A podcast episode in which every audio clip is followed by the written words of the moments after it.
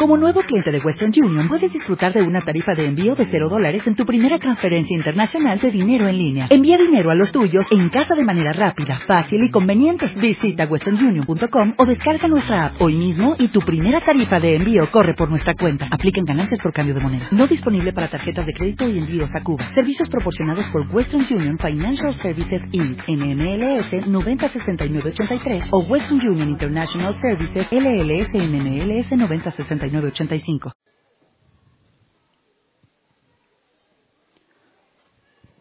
Buenos días. Ya estoy recuperado. Ahora sí me puedo extender a gusto. Aquí me dejaron un pandero, no, no lo voy a usar. Muy bien. Hoy vamos a estudiar dos de los atributos que mencionamos en la lista de atributos comunicables. Los vamos a estudiar juntos porque la verdad es que es muy difícil tratar de explicar uno de ellos por separado. En la clase pasada, que fue el miércoles, analizamos la gracia de Dios. Y el domingo estudiamos el amor. Entonces, después de hablar del amor y de la gracia, que son temas que parece que todos entendemos o cada quien entiende como lo quiere, pero son cosas muy conocidas cuando hablamos de Dios. Hoy vamos a hablar sobre la justicia y la ira. Y eh, vamos a ver un drástico, bueno, un aparente drástico cambio de tema. Vamos a hablar de algo que es eh, para muchos confuso y que es difícil de comprender si no partimos de la perspectiva correcta, y hablar de la justicia y la ira de Dios. Algunos, cuando abordan este tema, no tienen más que concluir que es algo irracional en Dios. Pero partiendo de que Dios es amoroso y, como ya estudiamos también, que Dios es bueno, y estudiamos o vimos que cuando Dios es bueno, entendimos la misericordia como algo que parte de la bondad de Dios, y vimos que gracia y misericordia no eran lo mismo. Cuando hablamos de justicia y la ira, eh, estamos hablando de temas eh, complejos, escabrosos dentro del cristianismo, temas que muchos prefieren evitarlos al máximo, sobre todo cuando se habla de evangelismo.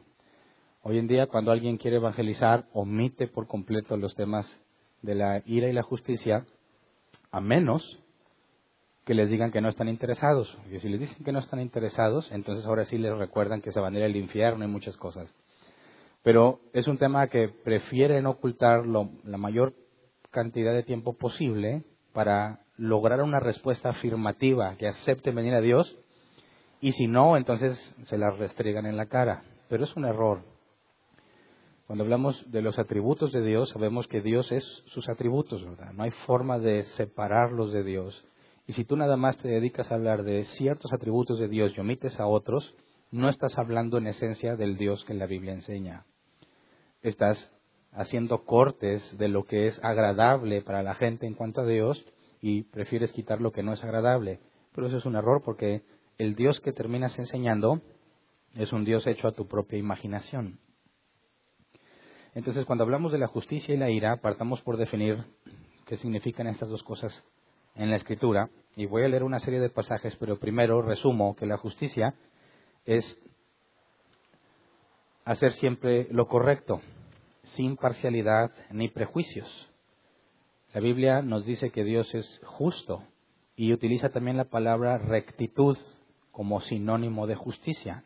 Nos dice la Escritura que Dios es justo y es recto, y se refieren en esencia a lo mismo. Cuando decimos que Dios es justo, decimos que Él siempre hace lo correcto. Siempre. Siempre juzga, que es parte de la justicia, ¿verdad? Siempre juzga sin parcialidad ni prejuicios. Y cuando hablamos de la ira, hablamos del repudio que Dios tiene eh, a todo lo que no es correcto, todo lo que no es recto, todo lo que no es justo. Por eso, si tú quieres hablar de la ira, primero tienes que definir qué es lo justo, qué es lo correcto. Y si quieres hablar de justicia y defines lo que es justo y lo correcto, no puedes omitir la ira. porque las dos cosas están íntimamente relacionadas. De hecho, no podrías explicar la ira sin la justicia. Así que veamos una serie de pasajes, que hay muchísimos, pero estoy resumiendo los que creo son más directos. Vamos a ver algunos que hablan sobre la justicia y luego unos que hablan sobre la ira. Y de ahí empezamos a profundizar. Empezamos con Deuteronomio treinta y dos cuatro. Deuteronomio treinta y dos cuatro. Dice, Él es la roca, sus obras son perfectas y todos sus caminos son justos. Dios es fiel, no practica la injusticia, Él es recto y justo. Entonces, si es justo, es imposible que Dios sea injusto. ¿Por qué? Porque si uno de los atributos es la justicia, y me pregunta si Dios puede ser injusto, es una pregunta ilógica porque Dios no puede dejar de ser Dios, ¿verdad? No estamos hablando de una incapacidad, falta de poder, sino de una pregunta absurda. Si puede Dios hacer injusticia, es imposible porque Dios no puede dejar de ser Dios. Salmos ochenta y nueve, catorce. La justicia y el derecho son el fundamento de tu trono, y tus heraldos el amor y la verdad. Job treinta y siete, veintitrés. El Todopoderoso no está a nuestro alcance, excelso es su poder, grandes son su justicia y rectitud, a nadie oprime. Dios no oprime a nadie porque oprimir a alguien sería injusto, ¿verdad? Pero fíjate cómo justicia y rectitud están mencionados aquí como parte de la misma esencia de Dios. Salmos noventa y nueve, cuatro. Dice, Rey poderoso que amas la justicia, tú has establecido la equidad y has actuado en Jacob con justicia y rectitud. Y aquí hablar de equidad no es lo mismo que igualdad, ¿verdad? Pero ahorita entramos más a detalle en esos temas. Veamos uno más de justicia. Segunda de Tesalonicenses, capítulo uno, versículo seis. Dice, Dios que es justo pagará con sufrimiento a quienes los hacen sufrir a ustedes. Entonces, hay muchísimos pasajes, pero quería ver unos del Antiguo Testamento, uno del Nuevo, aunque ahorita vemos más información sobre el Nuevo Testamento, donde es claro que Dios es justo. Y muchas personas no tienen problema en asegurar que Dios es justo, ¿verdad? Muchas personas le piden justicia a Dios. Es común en las pláticas escuchar sobre la justicia de Dios. Cuando alguien te hace algo, dices, ah, pero hay un Dios que todo lo ve. O sea, hablas de la omnisciencia de Dios, ¿verdad? Pero estás apelando a la omnisciencia como una forma de decir que, además de que todo lo ve, es justo, ¿verdad? Y Dios que todo lo ve va a hacer justicia. Y cuando algo nos sucede o alguien nos hace algo que consideramos injusto, es muy común que te pongas a orar para pedirle a Dios que te haga justicia, ¿verdad? Así que el atributo de justicia es ampliamente conocido. Pero pasemos a pasajes un poco más eh, complicados. Por ejemplo, vamos a Salmos, versículo siete, perdón, Salmos capítulo siete, versículo once. En la Reina Valera sesenta, dice, Dios es juez justo, y Dios está airado contra el impío todos los días. Y aquí empezamos a ver la ira de Dios. Y dado que Dios es justo, está airado, tiene ira siempre contra el impío, siempre, todos los días. Deuteronomio veintinueve, diecinueve y veinte, dice, si alguno de ustedes, al oír las palabras de este juramento, se cree bueno y piensa, todo me saldrá bien, aunque persista yo en hacer lo que me plazca, provocará la ruina de todos. El Señor no lo perdonará. La ira y el celo de Dios arderán contra ese hombre. Todas las maldiciones escritas en este libro caerán sobre él y el Señor hará que desaparezca hasta el último de sus descendientes. Y aquí vemos algo muy distinto, ¿verdad? ¿Ok? Aquí habla de que el Señor no perdonará a alguien. Y esa forma de expresar a Dios, Dios no perdona a alguien, para muchos es absurdo. Dicen, ¿cómo que Dios no me va a perdonar si siempre Él es bueno, Él es amoroso, Él tiene misericordia? ¿Cómo no me va a perdonar? Y precisamente de eso habla este pasaje. Aquel que piensa, mira, voy a hacer lo que yo quiero y como quiera me va a ir bien.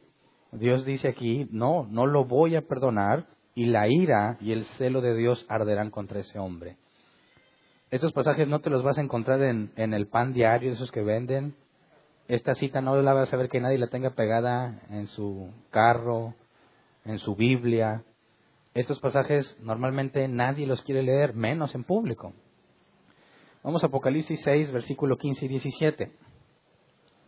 Apocalipsis seis, quince al diecisiete dice: y los reyes de la tierra y los grandes, los ricos, los capitanes, los poderosos, y todo siervo y todo libre, se escondieron en las cuevas y entre las peñas de los montes, y decían a los montes y a las peñas: caed sobre nosotros y escondednos del rostro de aquel que está sentado sobre el trono y de la ira del Cordero, porque el gran día de su ira ha llegado, y quién podrá sostenerse en pie.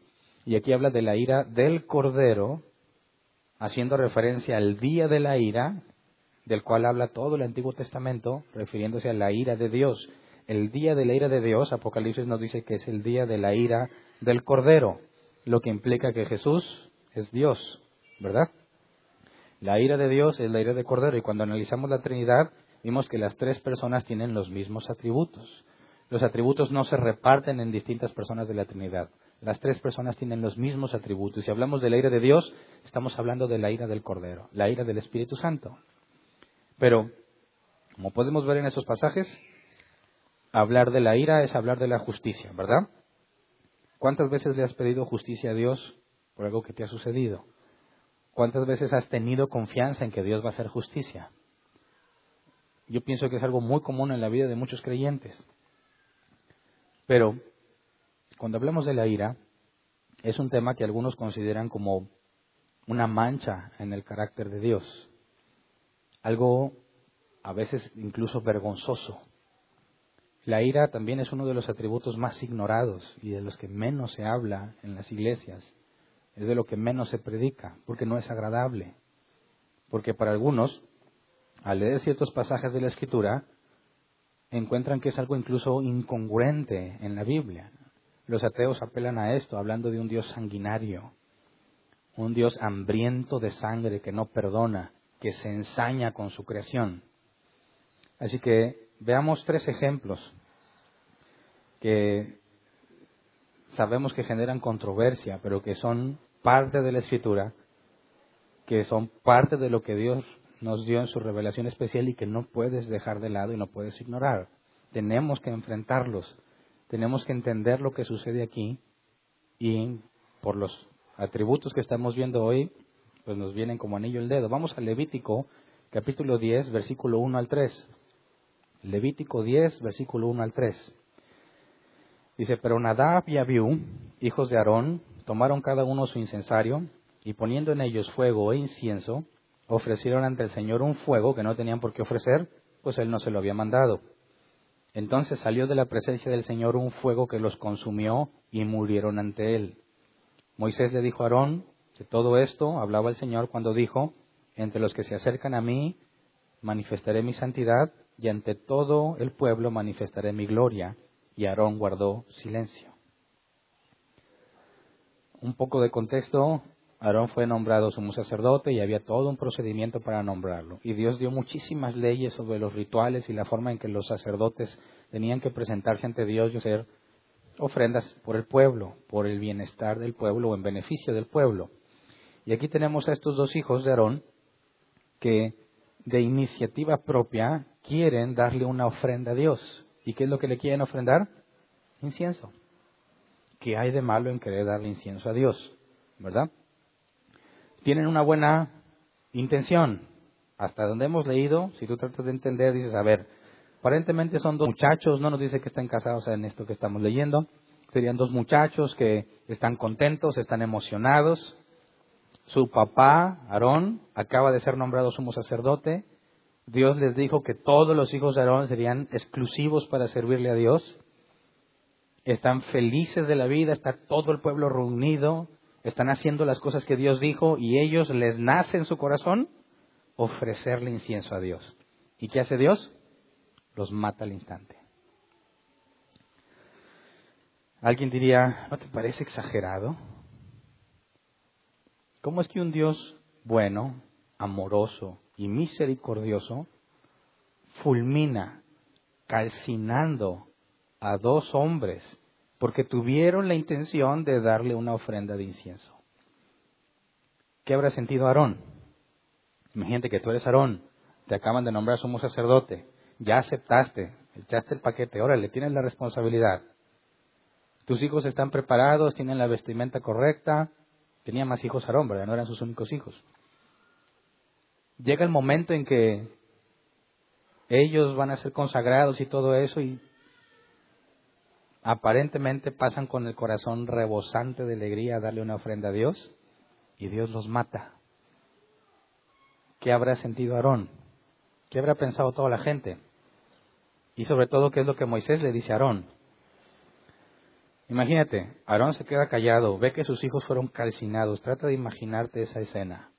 Toda la gente está viendo. Uf, calcinados.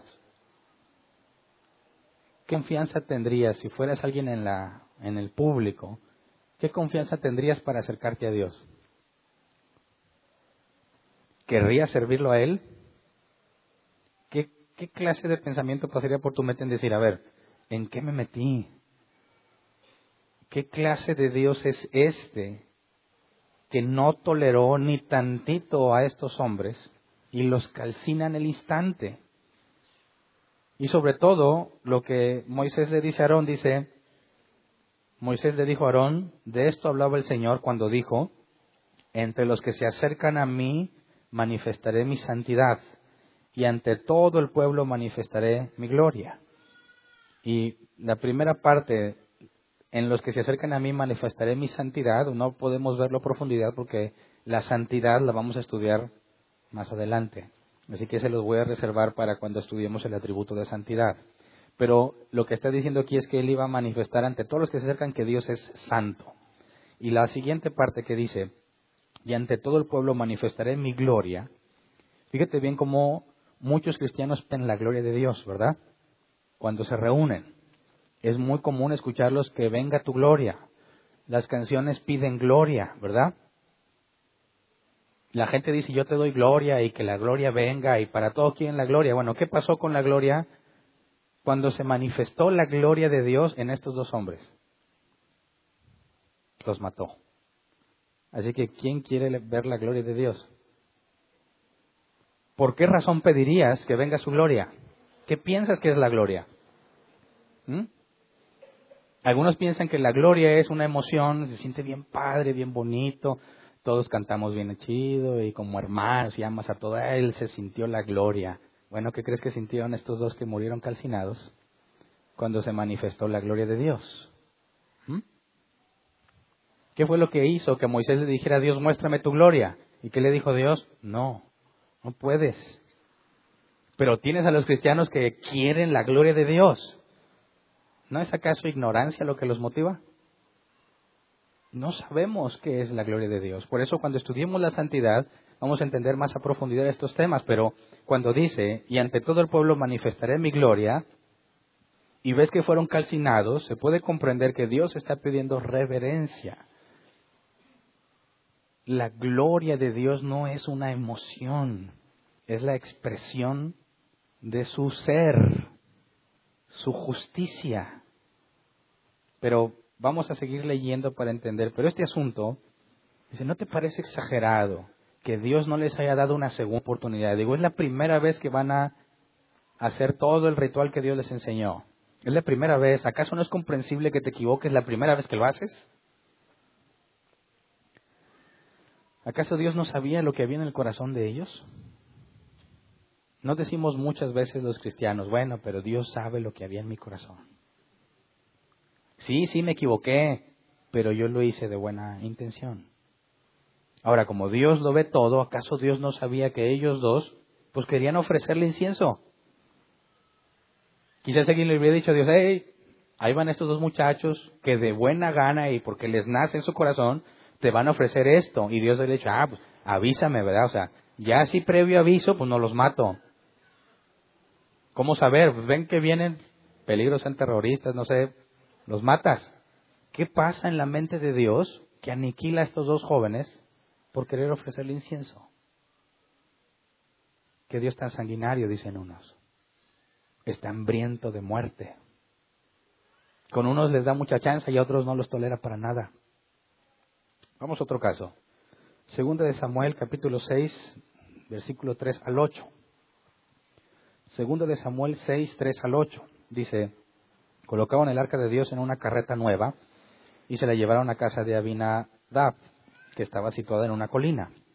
Uza y Agío, hijos de Abinadab, guiaban la carreta nueva que llevaba el arca de Dios. Agío iba delante del arca, mientras David y todo el pueblo de Israel danzaban ante el Señor con gran entusiasmo y cantaban al son de arpas, liras, panderetas, sistros y címbalos. Yo pienso que esa escena y no la podemos imaginar, ¿no? Todos hemos visto, ya sea desfiles o las iglesias que están felices y cantan y aplauden y tienen muchos instrumentos. Y ellos aseguran o toman un pasaje que dice que Dios habita en la alabanza de su pueblo, ¿verdad? Entonces, cántale y échale todas las ganas para que Dios esté aquí entre nosotros. Bueno, aquí tienes este asunto. Van moviendo el arca, ¿verdad? Entiéndase que el arca era el lugar donde Dios posaba, era el trono de Dios. De ahí hablaba Dios. Cuando llevaban el arca a la guerra y Dios iba con ellos, ningún enemigo tenía esperanza de sobrevivir. Del arca salía poder que aniquilaba a cualquiera. Están trasladando el arca porque David dijo, habitaré yo en un palacio mientras que Dios está en una tienda. Así que tráiganla.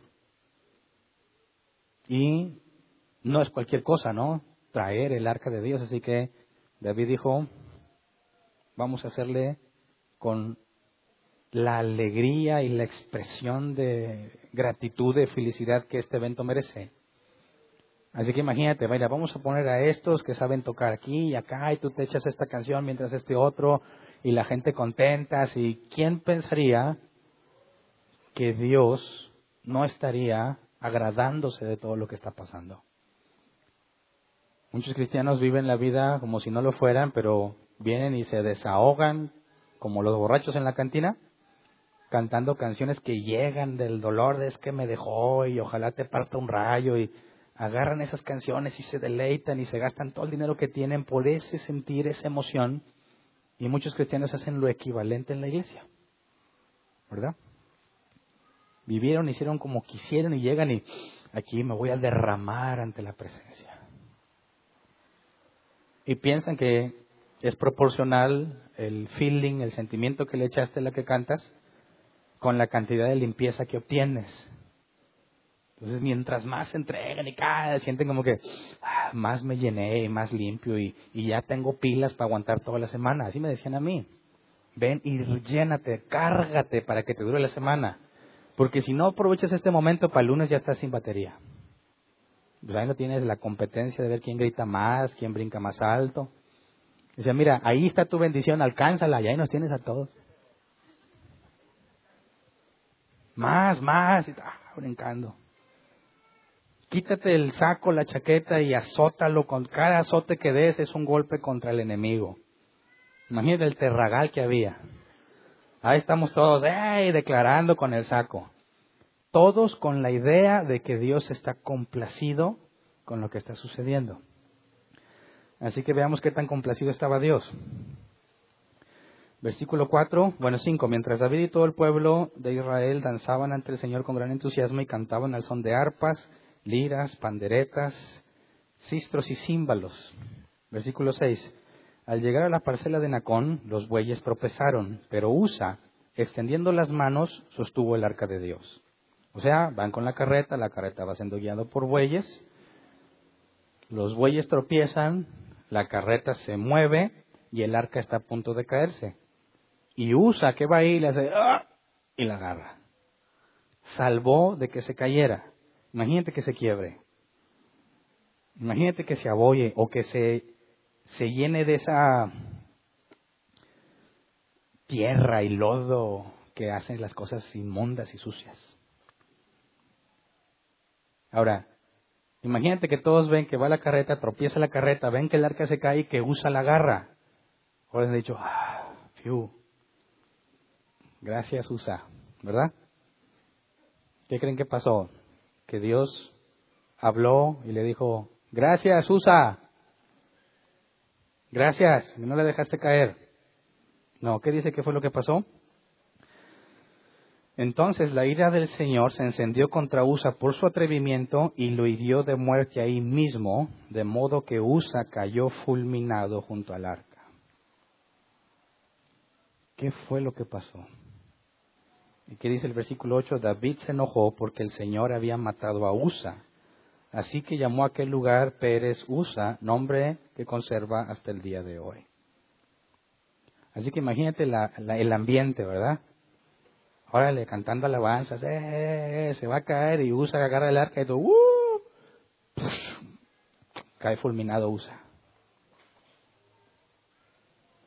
Y David se enoja con Dios por haber matado a Uza.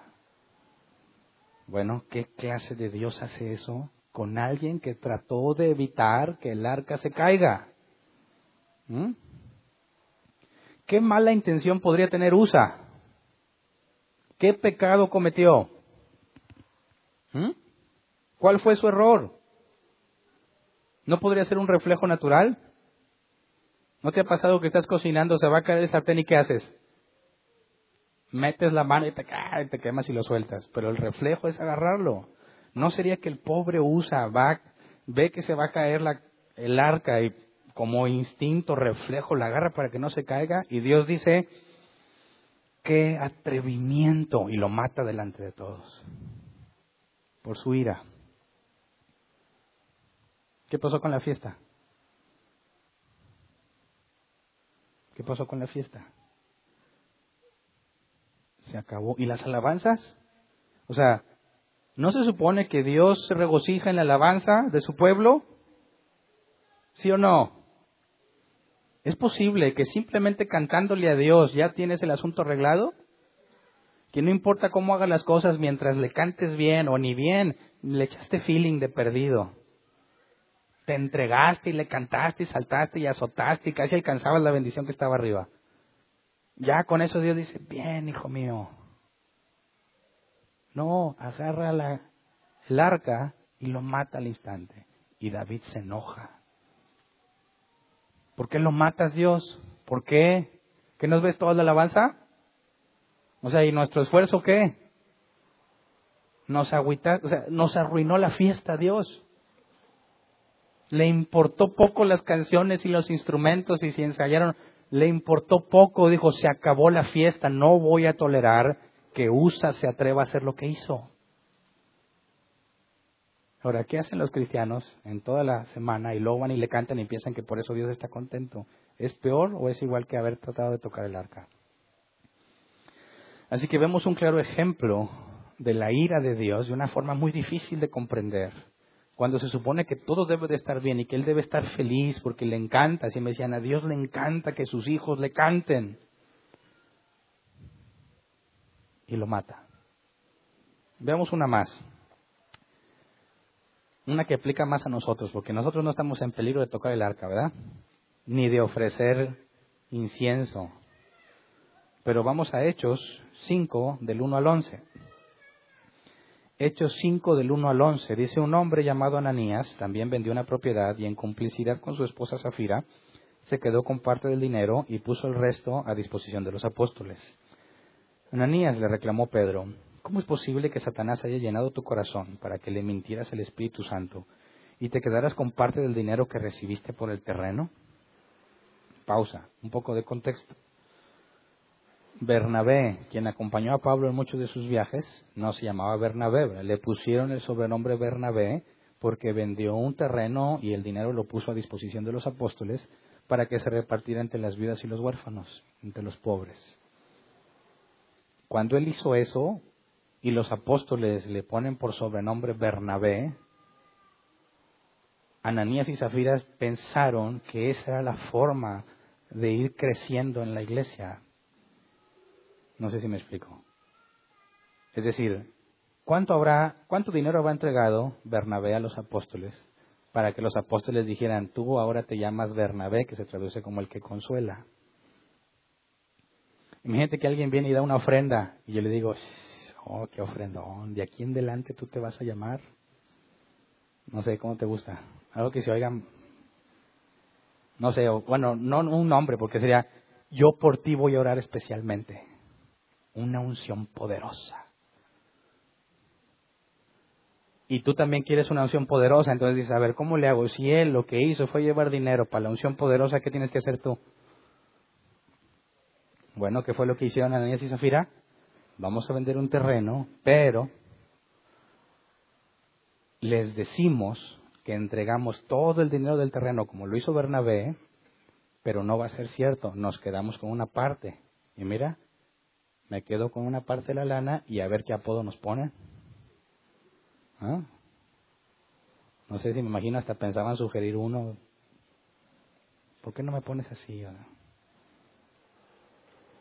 Bueno, entonces Pedro le pregunta, a ver, ¿cómo es posible que Satanás haya llenado tu corazón para que le mintieras al Espíritu Santo y te quedaras con parte del dinero que recibiste por el terreno? ¿Acaso no era tuyo antes de venderlo? Y una vez vendido, ¿no estaba el dinero en tu poder? O sea, ¿por qué piensas que estás obligado a hacer eso? ¿Y por qué quieres engañar diciendo que diste todo el dinero cuando no es todo? O sea, ¿por qué? ¿Para qué? Con que hubieras dicho, mira, vendí el terreno y te doy la mitad, no hace ninguna diferencia, ¿verdad? ¿Cómo se te ocurrió hacer esto? No has mentido a los hombres sino a Dios. Versículo cinco. Al oír estas palabras, Ananías cayó muerto, y un gran temor se apoderó de todos los que se enteraron de lo sucedido. Entonces, ¿por qué mató Dios a Ananías? Por una mentira. Una. Una mentira. Lo mató. Pero él estaba solo, ¿verdad? Versículo seis. Entonces se acercaron los más jóvenes, envolvió en el cuerpo, se lo llevaron y le dieron sepultura. Versículo siete. Unas tres horas más tarde entró la esposa sin saber lo que había ocurrido. Ah, esta situación me da ñañaras porque me pongo en el lugar de la esposa. ¿Qué se sentirá que tú entras sin saber qué está pasando? Todos ya saben que tu esposo se murió por mentiroso. Y entonces dice, a ver, aquí hay una de dos. O lo hicieron en complicidad o ella es inocente, ¿verdad? Entonces se muere Ananías. ¿No crees que voy a preguntar a la gente, ¿qué le pasó a Ananías? No, pues echó mentiras. ¿Pero qué dijo? Dijo que trajo todo el dinero y no era cierto. Y Dios lo mató. ¿Lo mató Pedro? No, Dios lo mató. ¿Y qué dijo su esposa? No estaba. No, y no le han dicho, no sabe, estamos esperando que venga. ¿Te imaginas la, la, la, o sea, la expectativa de toda la gente? ¿Qué va a pasar cuando entre Safira? ¿Quién le va a decir? ¿No crees que habrá uno dicho, pues yo le digo? Entra y todos callados. Porque ¿con quién habló? Con Pedro. ¿Estarán todos viendo? ¿Qué habrá sentido ella cuando entra y, y todos están así esperando a ver qué dice? Ok. Versículo siete. Unas tres horas más tarde las, entró la esposa sin saber lo que había ocurrido. Dime, le preguntó Pedro, ¿vendieron ustedes el terreno por tal precio?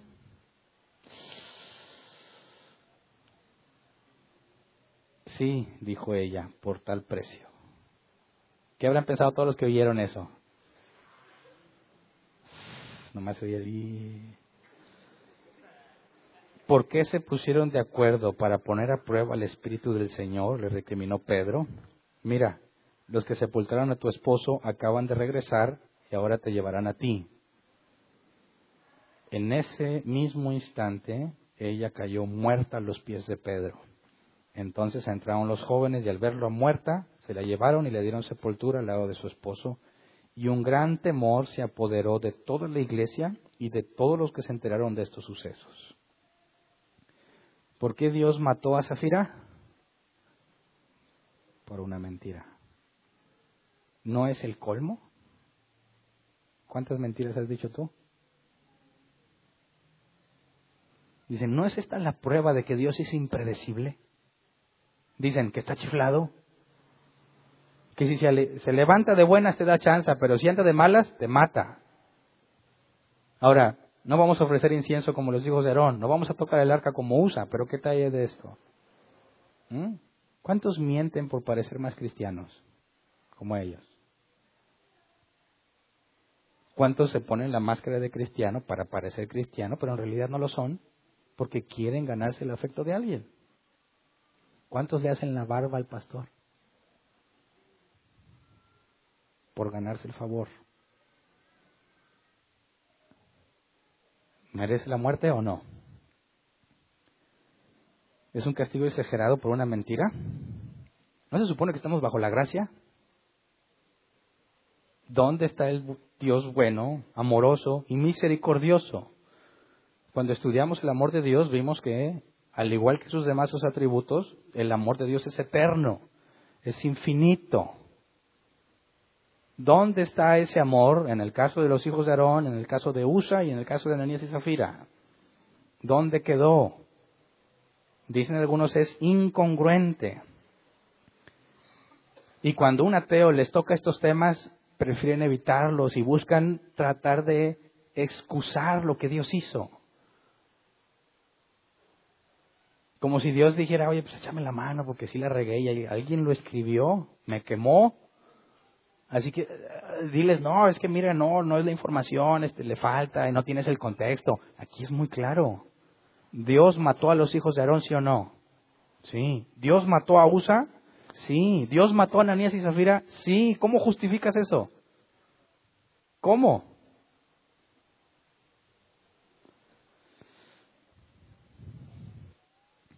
Entonces, hagamos esta pregunta. ¿Puede un Dios bueno, amoroso y misericordioso estar lleno de ira al mismo tiempo? ¿Sí o no? ¿Cómo un Dios amoroso y misericordioso puede hacer lo que hizo con Uza? Parece que es incongruente, ¿verdad? Pero no es así. Y es por eso que necesitamos entender que si Dios es justo, por consecuencia, la ira de Dios es parte de sus atributos. Recordemos lo que leímos en el Salmo noventa y nueve. Nos decía el salmista, Rey poderoso, que amas la justicia. Si Dios ama la justicia, ¿amará la injusticia también? No, no puede ser. No es lógico que si Dios ama la justicia, ame lo opuesto a la justicia. Tendría que aborrecerlo, ¿no? Si Dios es justo, ¿qué hay de la injusticia? Vamos a Salmos siete once, Reina Valera sesenta. Salmos siete once dice, Dios es juez justo.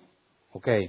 Y Dios está airado contra el impío todos los días. Las dos cosas, ¿verdad? Está airado contra el impío. Pero es muy común escuchar a los cristianos que dicen, no, no, no, no, no. Dios aborrece el pecado, pero no al pecador, ¿verdad? Porque Dios nos ama a todos. Explícame qué tanto amó a Uza. Ah, es que es el Viejo Testamento, Hernán. Ya eso no vale. Estamos bajo la gracia. ¿Por qué? Bueno, explícame el amor hacia Ananías y Safira. ¿Dónde está el plan maravilloso que tuvo para ellos? ¿Dónde está la vida de abundancia y prosperidad? ¿Mm? Algo no cuadra. Así que, ¿es correcto decir que Dios aborrece al pecado, pero no al pecador? ¿Es bíblico? Bueno, es agradable, no lo dudo, es agradable. Porque si yo soy pecador y me dicen, oye, Dios te ama, ¿en serio me ama? Sí, pero si yo soy muy malo. No, no, no, es que no importa. Dios aborrece la maldad, pero a ti te ama. Deja de hacer lo malo y asunto arreglado. Bueno, vamos a Salmos once cinco, Reina Valera sesenta. Salmos once cinco. Jehová prueba al justo, pero al malo y al que ama la violencia, su alma los aborrece. ¿A su maldad o a ellos? ¿A la maldad o a ellos? ¿O las dos cosas? Las dos cosas. Pero, ¿cómo puede ser que te atrevas a decir eso, Hernán? ¿Cómo te atreves a decir que Dios no ama a alguien? ¿Cómo es posible? De tal manera amó Dios al mundo. Bueno, pero ¿qué dice aborrece? En el original a lo mejor aborrece no es lo que pensamos, ¿no? Aborrece, en este caso de los salmos es el hebreo sane, que se traduce como a odiar, detestar, lo contrario a amar. Entonces está muy claro. Salmos cinco, versículo cuatro al seis. Porque tú no eres un Dios que se complace en la maldad, El malo no habitará junto a ti. Los insensatos no estarán delante de tus ojos. Aborreces a todos los que hacen iniquidad. Destruirás a los que hablan mentira. Al hombre sanguinario y engañador abominará Jehová. Es muy claro que es totalmente incorrecto decir que Dios aborrece al pecado, pero no al pecador. Es clarísimo que los aborrece, ¿verdad? Ahora, esto tiene que abrirnos los ojos para conocer al Dios de la Biblia, porque quizás el Dios que tú conoces no es el de la Biblia. Porque si un Dios que es puro amor y pura bondad y pura misericordia no hace nada ante la injusticia, ¿qué clase de Dios es? Ese dilema ya lo estudiamos en la omnipotencia. Proverbios doce veintidós, el Señor aborrece a los de labios mentirosos, pero se complace en los que actúan con lealtad. Y en los tres pasajes que te di, checas el hebreo y es odiar, detestar, lo contrario, amar, rechazar, abominar. Es muy claro. Así que cuando hablamos de que Dios es justo, la consecuencia lógica es que Dios aborrece, repudia al que es injusto. Y eso es la ira. Eso es la ira. Entonces, cuando alguien habla de un Dios de amor y predica el Evangelio, entra en un problema muy serio. Porque cuando hablas del Evangelio, ¿qué es lo que ofrece el Evangelio? Salvación, ¿verdad? Ok, ¿salvarte de qué? Pues del infierno, sí, pero ¿quién te va a mandar ahí? ¿Quién? Dios. Entonces, la salvación es salvarme de ¿quién? De Dios mismo. ¿Cómo puede ser eso posible? Que Dios me quiera salvar de Él mismo. Por eso muchos, muchos ateos dicen, o ponen los memes de que Jesús está tocando la puerta. Y dice, ábreme. Si no me abres y me recibes, te voy a mandar al infierno. ¿Es correcto? ¿Sí o no? A ver, espérate. Si no me amas, te mando al infierno. ¿No te parece que tiene problemas psicológicos? No es aquel muchacho que conoce a la muchacha y le dice, mira, tú me gustas y yo te amo. Y si tú no me amas, te mato. ¿Sería su novia? ¿Sí? Dices, mira, qué amoroso. Tanto me ama que no soportaría estar sin mí. Así que preferiría que no existiera con tal de no sufrir el desamor. ¿Sí? O está loco, está enfermo. Hay que encerrarlo. Ahora, si Dios dice, eh, ámame, recíbeme o te mando al infierno, tienes exactamente el mismo problema psicológico en esa postura. ¿Verdad? No se trata de que quieras y aceptes a Dios. No me aceptas, te voy a mandar al infierno. Es absurdo, no tiene base bíblica. Sin embargo, es la idea más común que los cristianos tienen. ¿Por qué? Porque nunca han estudiado la ira. Cuando entiendes el concepto de justicia y entiendes la ira, cuando ves a ti mismo te vas a dar cuenta de algo. Eres pecador, ¿verdad?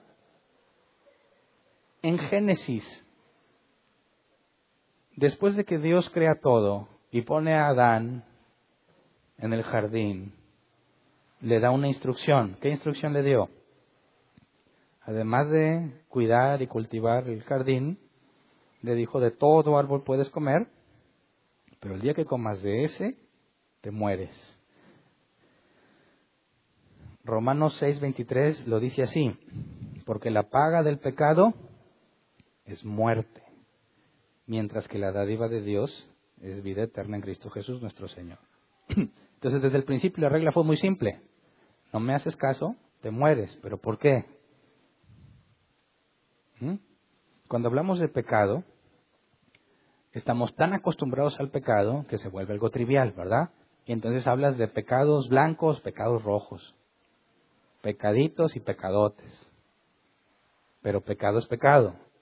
va a ser castigado de acuerdo al pecado. Jesús fue claro cuando dijo que si en esta ciudad, si en Sodoma y Gomorra se hubieran hecho los milagros que se hicieron ahí, se hubieran arrepentido, porque por consecuencia sería más terrible el castigo para ellos que para los de Sodoma y Gomorra, lo que demuestra que la retribución es proporcional a lo que hiciste.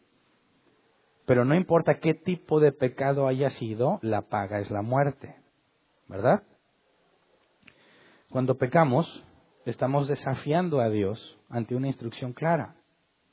En el caso de Adán y Eva, la instrucción la tenían clara, qué iba a pasar cuando comieran de ese árbol, y aún así decidieron comerlo.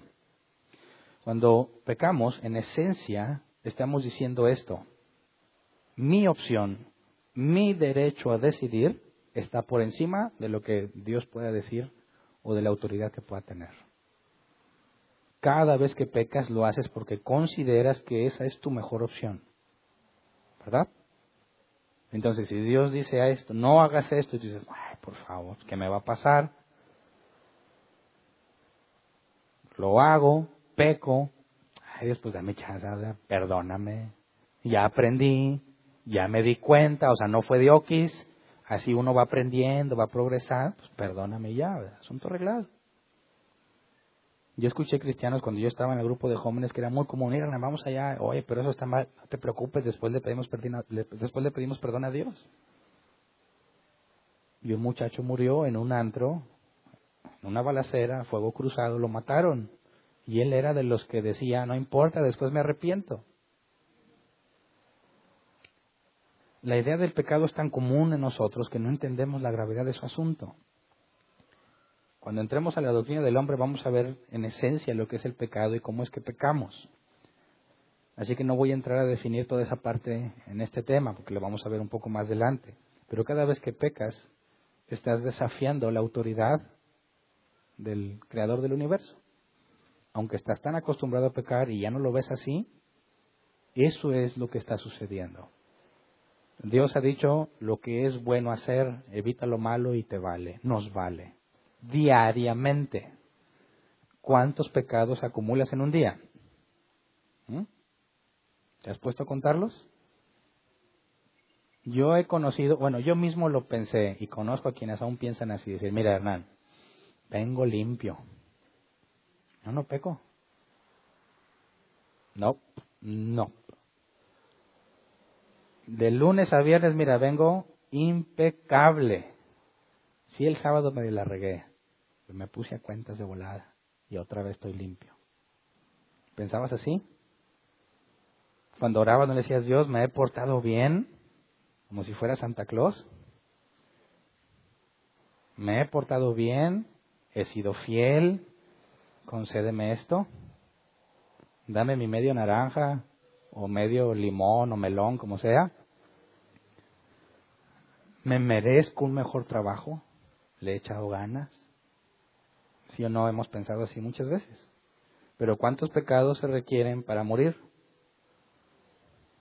Uno. Entonces, si Dios es justo, ¿qué pasa con aquel que hace injusticia? Dios debe hacer lo correcto, ¿verdad? Cuando hablamos de su justicia, hablamos también de rectitud, hacer lo que es recto. Y cuando alguien transgrede su ley, ¿qué debe de hacer? Si él es justo, debe hacerlo pagar, ¿verdad? Pero no hay, ¿cuántos se han muerto ahorita por decir mentiras? ¿Cuántos se han muerto? Se murió, Dios lo mató porque dijo una mentira. ¿Cuántas veces son las noticias? Nunca, nunca. En eso no pasa. Yo conozco uh, pastores que han hecho peor y ahí siguen con las iglesias. Bien bendecidos y prosperados. ¿Tú crees que me va a matar por una mentira? Eso no, eso no pasa, ¿verdad?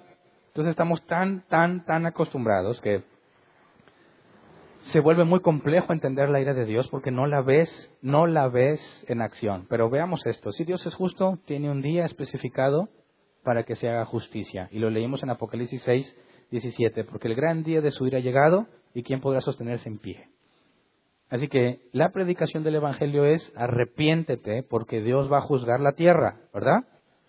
Y cuando te juzgue, te va a encontrar culpable, ¿sí o no? ¿Y qué te va a pasar? Vas a ser condenado por la eternidad. Así que la proclamación del Evangelio en esencia es Dios diciendo, sálvate ahora de lo que voy a hacer después. ¿Verdad? Entonces, los que predican un Dios de amor y no creen en la ira, ¿cómo predicas el Evangelio? ¿De qué te tendrías que salvar? O sea, no tendría sentido la predicación del Evangelio si no tuvieses la ira y la justicia de Dios. Porque si Dios es justo y todos hemos sido injustos, lo justo es que mueras, ¿sí o no? Y lo vemos, Hitler, Hitler va a ser librado o condenado.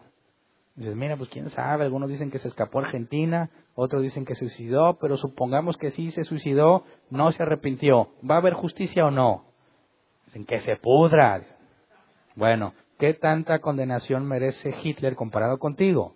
Si un solo pecado merece la muerte. Estamos en el mismo camión, estamos en lo mismo, del mismo lado. Va a haber retribución distinta, no me, va, no me castigarían a mí igual que a Hitler, pero voy a estar en el mismo lado. ¿Ok? Pero ellos hacen más cosas más malas y dicen, ay, castígalos, hazme justicia, Señor. ¿Verdad? Ok, pongamos este ejemplo. Se lo escuché a Sproul. Él decía que siendo maestro de seminario, y me gusta contarlo porque me transmite muy bien esa idea. Y yo creo que muchos que hemos dado clase en algún sentido nos hemos equivocado igual que en ese caso, ya siendo, sea siendo alumno o maestro.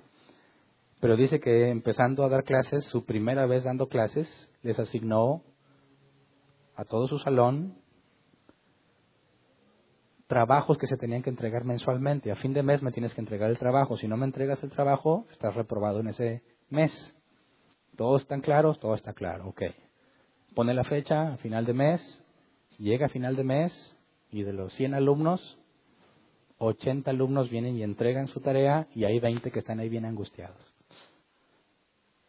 Y le dice, ¿qué pasó con su tarea? Ay, maestro, es que fue bien difícil y teníamos muchos exámenes. Tenga misericordia de nosotros, maestro. Denos una, una oportunidad. Denos dos días y lo vamos a hacer. Y entonces Sproul le dijo, ok, pero no lo vuelvas a hacer. Pasa otro mes, viene el fin de mes. De los cien alumnos, setenta entregan su tarea y hay treinta que están bien angustiados. Ay, es que aparte trabajo y tuve problemas en mi casa y no, me peleé con la novia. Los exámenes, denos una oportunidad, maestro. Dos días más. Y el maestro les dice, ok, ten dos días más, no lo vuelvas a hacer. ¿Cómo crees que se sentían los alumnos? Amaban al maestro, es muy buen maestro, es muy buena onda, ¿verdad? A mí en la facultad me hablaban mucho de un maestro que era muy buena onda y me di cuenta de por qué hasta que tomé clase con él. En todo el semestre creo que tuvimos tres clases a lo mucho. Y de lo que encargó, pues lo llevé. Y luego, cuando íbamos a que nos diera el resultado, porque tenías que pasar a su oficina para que te diera tu calificación, digo, ¿tú cómo te llamas? Ah, pues Hernán Valdés, ok. ¿Y si viniste? Sí, maestro. ¿Trajiste los trabajos? O sea, ni siquiera los tenía. Y dije, claro que sí. Muy bien, tienes diez. Oye, aquí tengo un Juanito Pérez, ¿lo conoces? Sí, él venía. Pues, si era mi amigo, pues sí.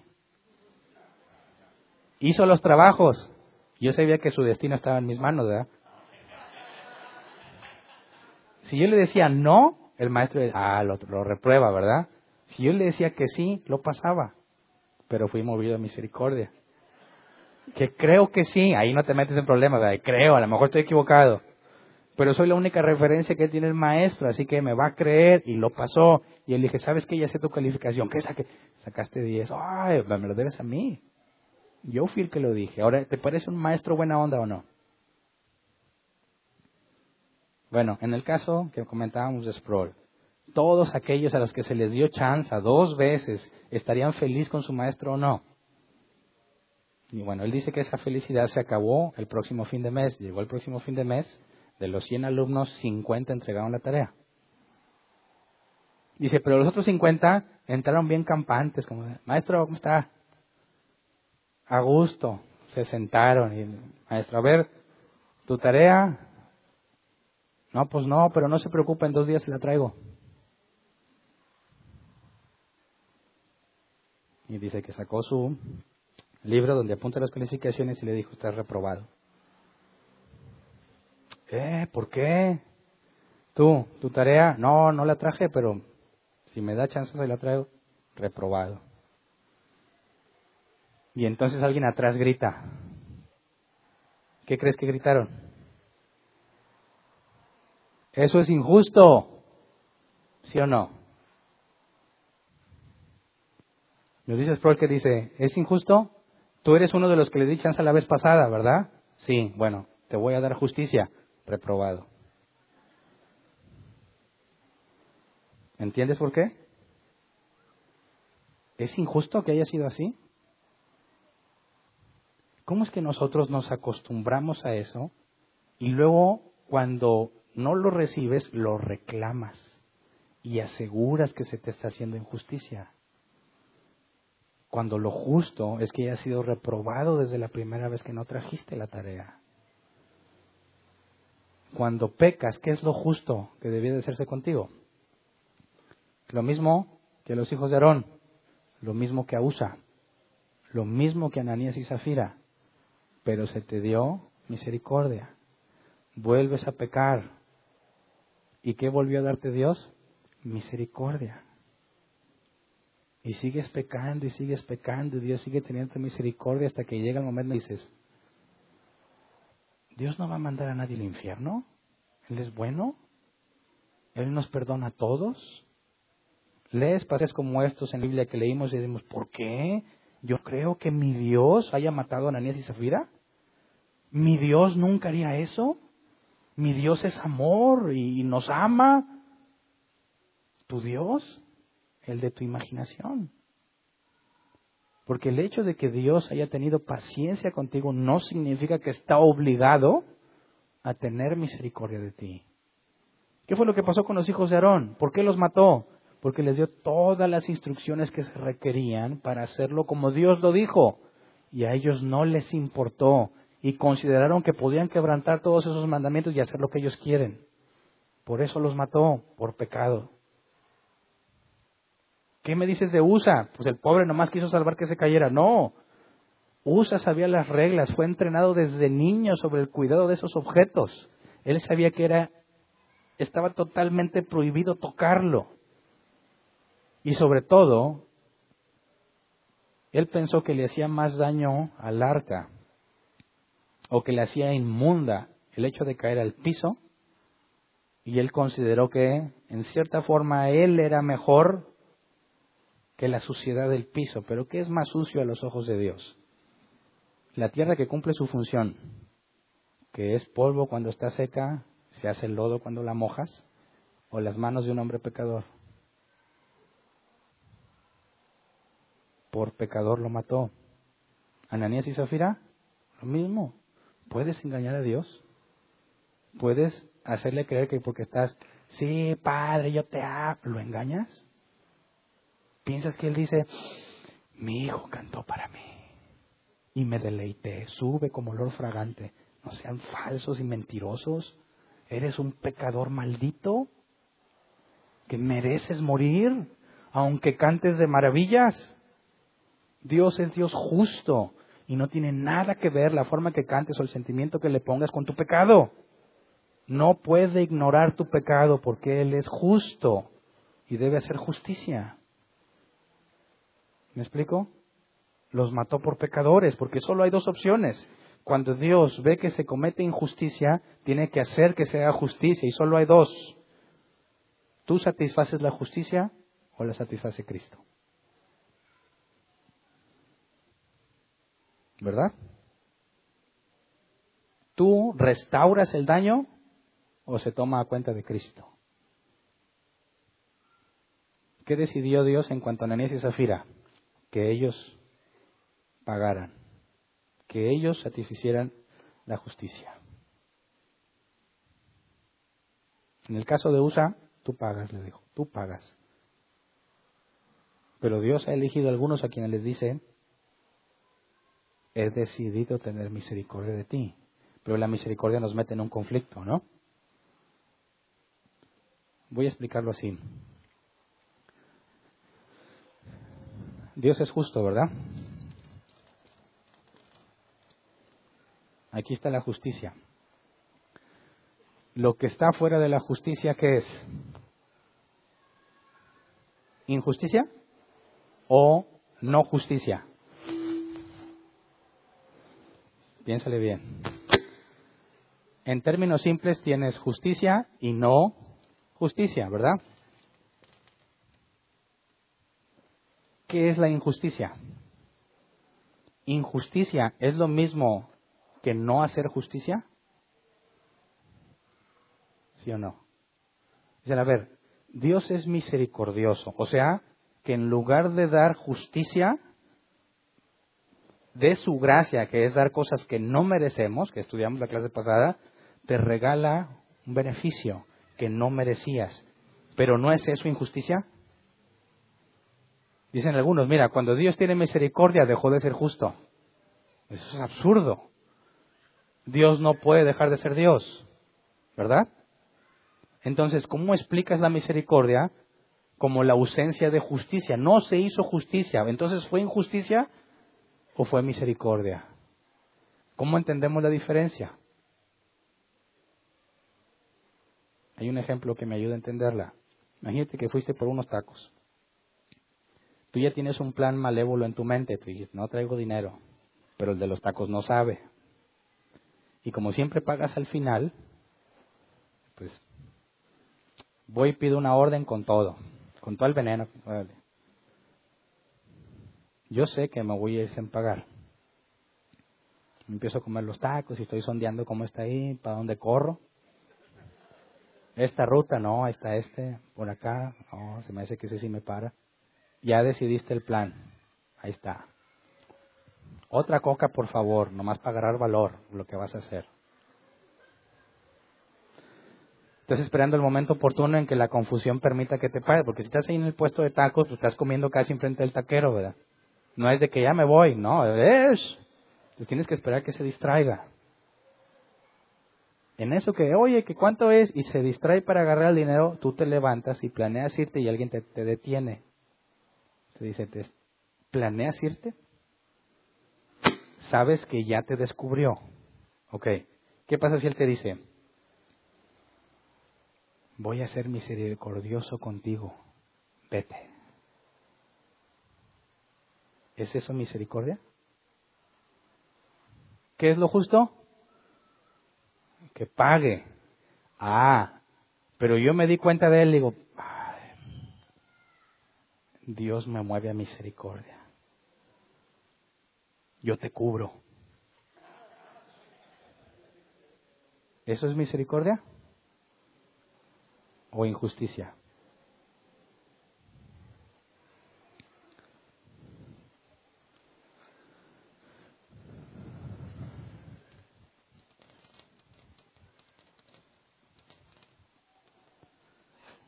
¿Qué hubiera sido misericordia?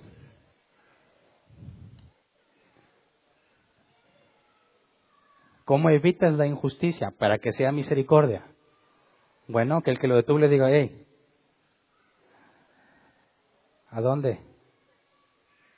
Y sospecha que no tienes para pagar, no te preocupes. ¡Eh, don Chema! Aquí está lo de sus tacos. Ahora sí, puedes irte. Eso es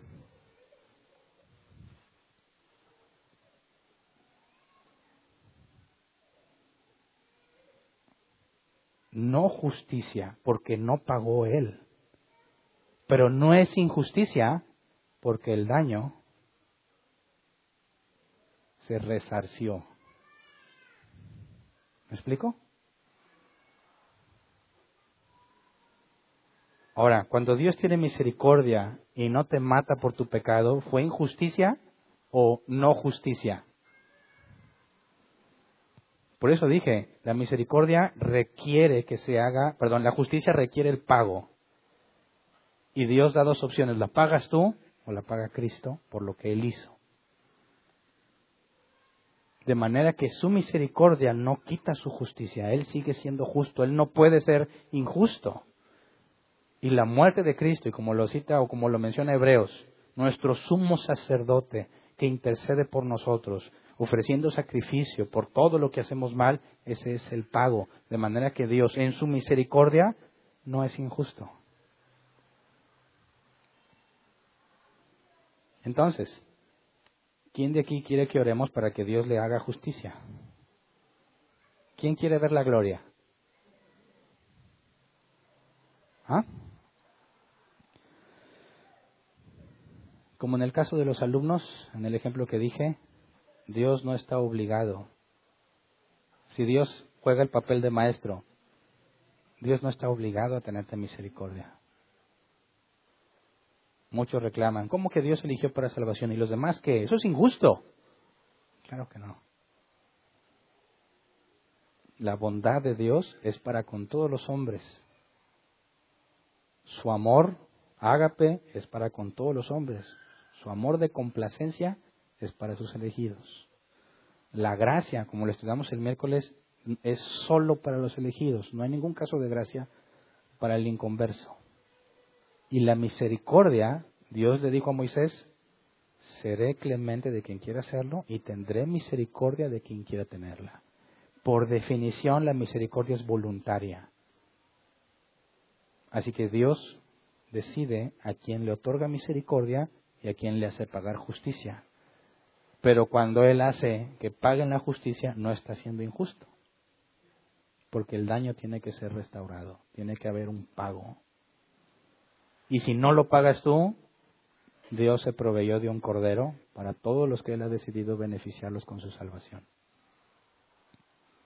Así que la justicia y la ira es algo indispensable en nuestro conocimiento de Dios.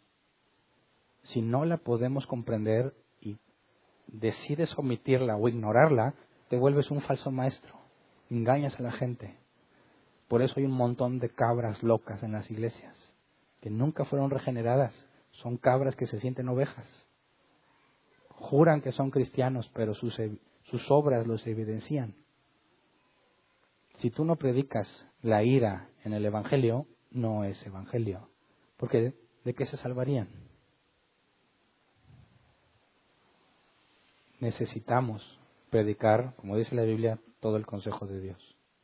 Pero no vaya a decir, te vas a podrir en el infierno si no aceptas a Cristo, porque sigue siendo un error. La predicación correcta es arrepiéntete de tus pecados. Dios no rechaza un corazón contrito y humillado. Y si tú te arrepientes, entendiendo el arrepentimiento bíblico, dejar la vida que llevabas, no sentirte mal, ¿verdad? Ay, sí me arrepiento. No. No es una emoción, el arrepentimiento es un cambio de, de, de tu manera de pensar, de manera que haces las cosas diferente, como le agrada a Dios. Tropezarás, te vas a lamentar de haber tropezado y vas a seguir luchando por hacer lo correcto. Eso es lo que el Evangelio demanda, el arrepentimiento para perdón de pecados. Porque ya está la deuda saldada. El día de la ira es para aquellos que no son de Cristo. Pero la ira de Jehová es parte, es esencia de quien es Él. No la dejes fuera de tu mensaje. Vamos a ponernos de pie y vamos a orar.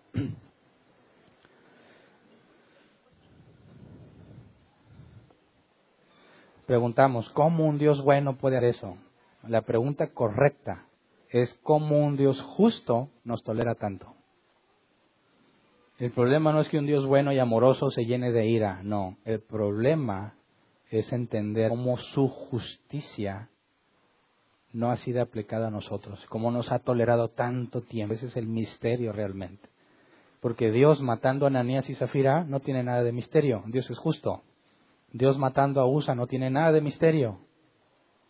Dios perdonándome a mí, eso es un gran misterio. Porque no tiene ninguna razón para hacerlo. En conclusión, nunca le pidas justicia a Dios. Puede que te cumpla tu petición. Pidamos misericordia. Y si te la concede, sábete privilegiado.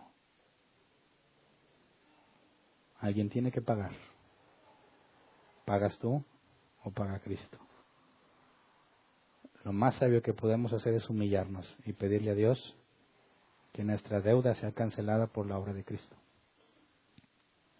Vamos a orar. Señor, perdónanos por tantas veces que te hemos desafiado, por tantas veces que sabiendo hacer lo bueno preferimos no hacerlo, por tantas veces que nos hemos acostumbrado al pecado y en cierta forma hemos llegado a la conclusión de que podemos reclamar que nos perdones y que nos des misericordia.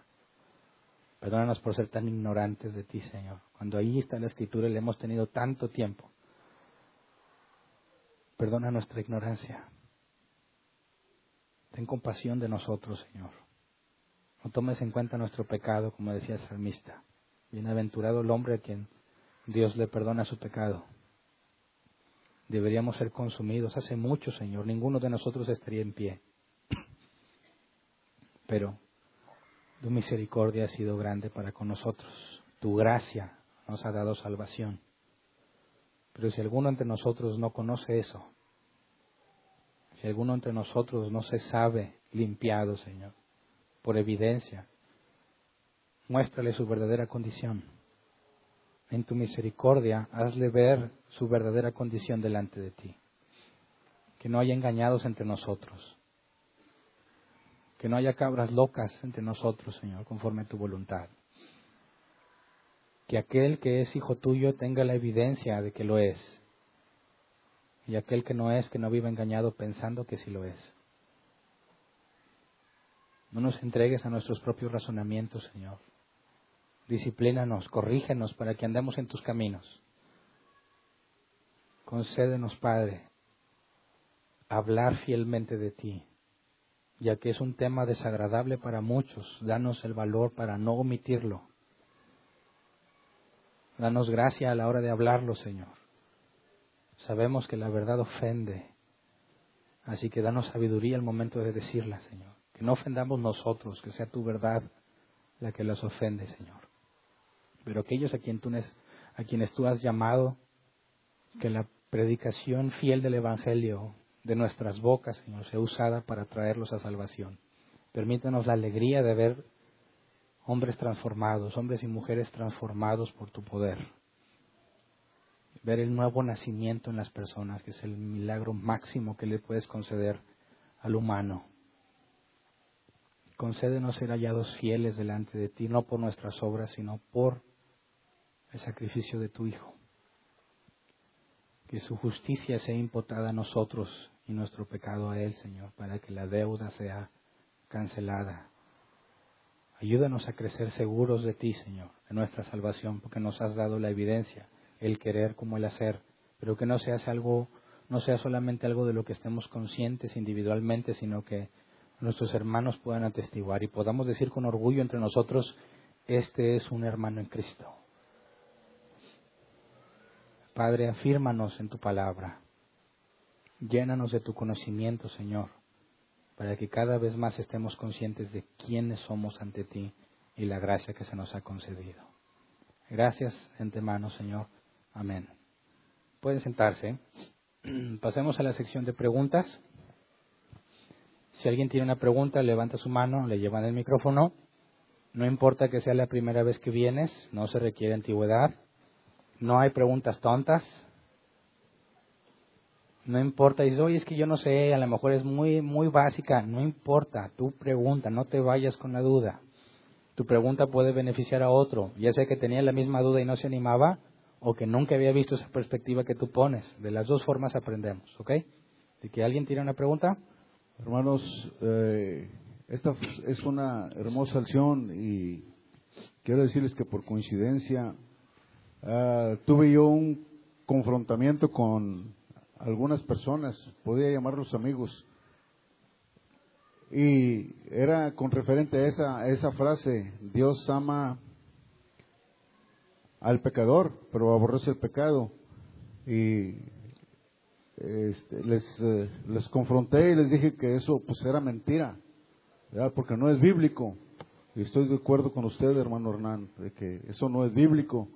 Y lo único que quería yo es agregar lo siguiente. ¿verdad? De que esa es, es una palabra que se oye muy bonito, ¿verdad? Pero es tan igual como ayúdate que yo te ayudaré.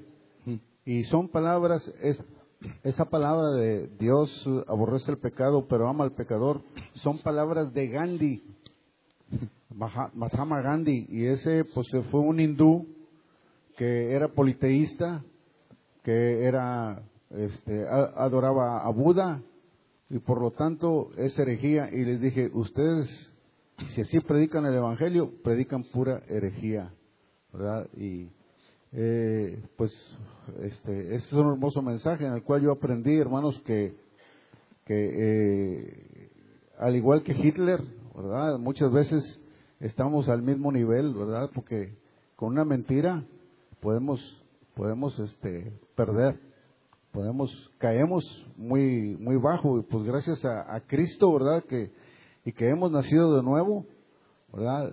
Este, pues somos ya este justificados, ¿verdad? Pero fue lo que les dije a, a esas personas: si Dios quieres que te ame, porque eres pecador, necesitas arrepentirte y nacer de nuevo.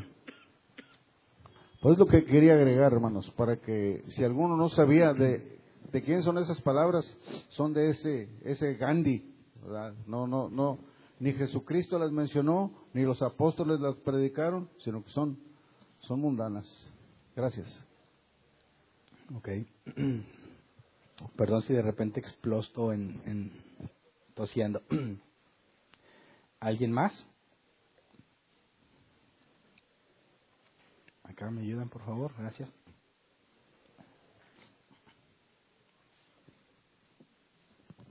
Eh, buenos días. Eh, me quedó una duda eh, sobre un comentario que, que hizo acerca de eh, mi opción para decidir pecar era lo injusto, algo así. No, no lo, no lo retuve bien, no escuché bien. Mi opción. Es que lo anoté como... O sea, la forma en la que yo decido pecar. Ah, dice, mi opción para decidir es mi derecho a pecar, o no, no sé, no lo... O, cuando mencionó ah, algo okay, de que okay. era... Que, o sea, cuando yo peco estoy diciendo que el derecho que yo tengo para hacer lo que yo quiero es mayor que el derecho que Dios tiene para decidir qué se hace o no se hace. Ajá, como o sea, que yo decido violar sus reglas y exacto. Digo, es mi derecho y... O sea, obviamente es, que es un error. Vamos a publicitar más cuando veamos la doctrina del, del hombre, pero uh-huh. Si nosotros somos hechos del polvo de la tierra, uh-huh. Dios sopla y nos da vida. ¿Qué, qué derecho tienes para hacer lo que tú quieres si eres creación de Dios? Como el vaso de barro, ¿verdad? Entonces, cuando dices, yo peco y hago lo que quiero, es absurdo. Estás considerando que tú tienes el mismo nivel o mayor de autoridad y poder sobre ti del que Dios tiene de sí mismo y su creación, lo cual es totalmente incorrecto. Por eso, partir del verdadero, de la verdadera, de la perspectiva correcta de qué somos, nos lleva a entender la justicia y la ira, porque nos ponemos en el nivel que nos corresponde. Todos quieren partir y decir, mira, yo soy libre, yo no tengo ninguna obligación, no tengo por qué rendirle cuentas a nadie, yo hago lo que quiero. Y ahí está lo absurdo del pecado. Eso es lo grave. Hacer esa libertad que ni te corresponde. No tienes. No, o sea, cuando hablamos así es de mer, pura ignorancia, ¿verdad? No estamos conscientes. Por eso quisiera aclarar esto. Si alguien dice, a mí no me gusta Cristo, lo podemos comprender, ¿verdad? Que no le guste. Pero si alguien dice, no necesito a Cristo, se equivoca. Eso es absurdo. Vas a ser condenado sin Cristo. Lo necesitas, te guste o no te guste. No, es correcto decir, no me gusta, ok, allá tú. Pero decir, no lo necesito, es absurdo. Y por último, eh, es por misericordia, o sea, eh, a diferencia de la gracia, que la gracia es para los elegidos, la misericordia la estamos, este, estamos siendo beneficiados, pues la mayoría de los pecadores, ¿no? O sea, sería raro el que Dios eh, ejecute su justicia, o, es que, o cómo. Bueno, podría... cuando vimos la gracia vimos que está reservada desde la eternidad, ¿verdad? Uh-huh.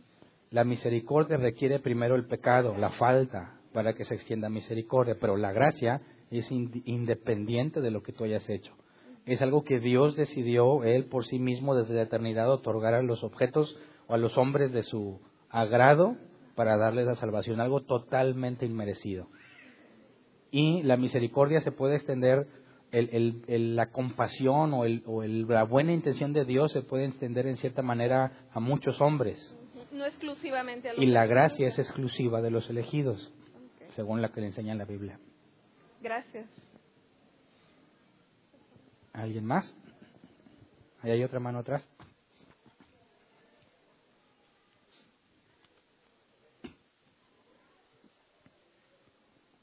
Bueno, ¿yo? Bueno. Buenas tardes, Hernando. Oye, bueno, le, le pregunta es, bueno, entendiendo ya la ira de Dios, que es por medio de su justicia o que de ahí sale su ira de Dios, entonces, ¿cómo consolidar o cómo entender la ira que los hombres sentimos? O sea, ¿cómo es que nosotros también, seres creados, o sea, sentimos esa ira y es okay, diferente a la ira que... ¿Cómo consolidamos la ira de Dios eh, referente a su justicia y a la del, de la del ser humano? Bueno, buen punto. Si la ira y la justicia son de los atributos comunicables, nosotros debemos aplicarlas. Cuando Dios es justo, por su, su ira es totalmente correcta, ¿verdad? Nosotros nos airamos, pero muchas veces nos airamos por razones equivocadas. La ira que nosotros sentimos no es lo mismo que la ira de Dios. Dios lo hace en perfección, con pleno conocimiento de todo lo que pasa, partiendo de su ley, de todo lo que Él es. Nosotros, desde nuestra perspectiva. Entonces, Jesús dijo, airaos, pero no pequéis. Es correcto que un hijo de Dios tenga ira hacia el pecado. Es correcto, y lo vimos en el, en el tema pasado, hablar que en el, en el caso de Judas, como tenemos compasión de la gente, pero aborrecemos aún la ropa que trae puesta, en el sentido de que no nos complacemos en lo incorrecto que hacen. Extendemos la misericordia, pero también hay pasajes que hablan de que el... el El Hijo de Dios, el cristiano, debe de buscar la justicia. Y aunque lo vamos a tratar más adelante en la doctrina del hombre, el buscar la justicia implica en buscar que se haga lo que es correcto. Y en el caso de la misericordia, cuando queremos ser misericordiosos, no cometer el caso de la injusticia como el de los tacos, ¿verdad? Tenemos que, como cristianos, buscar que efectivamente entre nosotros haya justicia y estar dispuestos a extender misericordia, siempre y cuando no caigan en injusticia, y dominar la emoción que tenemos, que es parte como la ira de Dios, pero muy, muy, muy por abajo, ¿verdad?, de lo que debiera de ser, porque nosotros no tenemos la perspectiva completa. Como quieran, más adelante vamos a detallar en eso. ¿Alguien más?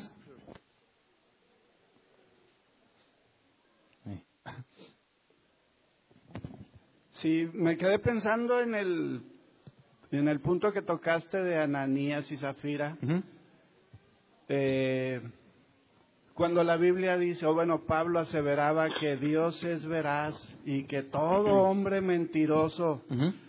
¿no habrá sido ahí un poquito rigorista, sabiendo Dios que todos somos mentirosos y que ahora en la actualidad nos justificamos en esa gracia, actuando deliberadamente también muchos o ciertas doctrinas que no, pues es que yo ya sos, soy salvo y puedo actuar como yo quiera y pues no tengo ningún problema?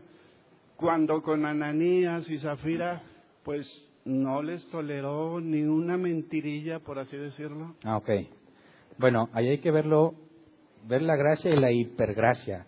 La hipergracia es decir, pues mira, yo puedo hacer lo que quiera, al cabo Dios es misericordioso y bueno conmigo, ¿verdad? Pero la Biblia, cuando habla sobre la elección y la gracia, eh, siendo para sus elegidos, vemos que la voluntad de Dios es que te salvaras, pero también que fueras hecho a la imagen de su Hijo. Así que alguien que realmente ha sido elegido por Dios para salvación, no podría decir así, ¿verdad? Ah, pues voy a hacer lo que quiera, que al cabo yo ya tengo mi gracia asegurada o fui elegido para salvación. Entonces, en ese aspecto, quien verdaderamente ha sido convertido, transformado en una nueva criatura, tendría que llegar a la conclusión en la que llegó Pablo en Romanos, diciendo, soy un miserable. Las cosas buenas que quiero hacer, no las hago. Y las malas que no quiero hacer, termino haciéndolas. O sea, estamos conscientes de que tenemos ese problema, pero no nos deleitamos, ni nos, nos regocijamos en, en hacer todo eso que sabemos que está mal. O sea, que el verdadero creyente siempre tendrá una lucha interna consigo mismo, por no hacer lo que sabe que no debe hacer y hacer lo que debiera estar haciendo.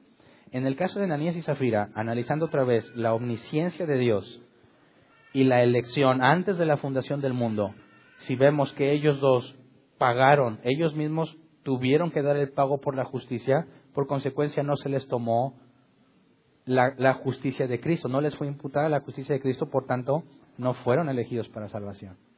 Si fuesen elegidos y Dios los condenó, habría un cambio de plan, ya sea porque Dios no fue capaz de preverlo o porque se arrepintió. Y si hiciera cualquiera de esas dos cosas, dejaría de ser el Dios de la Biblia. ¿Alguien más? Ya está aquí el micro. Allá hay otro también. Ah, ¿les da chance allá? Ok. Es misericordiosa.